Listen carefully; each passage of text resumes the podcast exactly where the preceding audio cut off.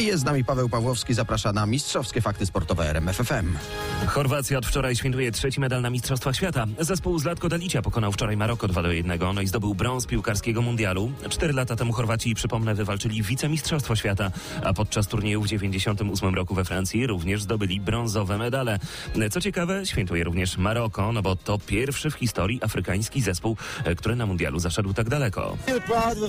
Jestem naprawdę dumny z chłopaków, wykonali kawał dobrej roboty, grali naprawdę bardzo dobrze przez cały mecz. Jestem z nich bardzo dumny, powtarzam, jestem dumny ze wsparcia wszystkich Arabów i wszystkich muzułmanów.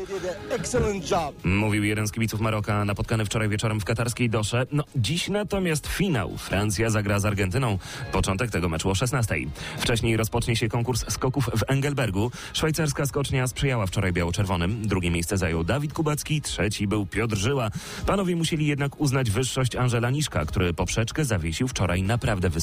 Próbowałem tam e, tą, przed, po, tą poprzeczkę zdołać tej, e, tej poprzeczce, e, no ale wystarczyło chyba tylko, żeby szpicami ją dotknąć, a, a nie przeskoczyć. Mówił Kubacki. Początek dzisiejszego konkursu już o 12.30. Transmisja w Eurosporcie.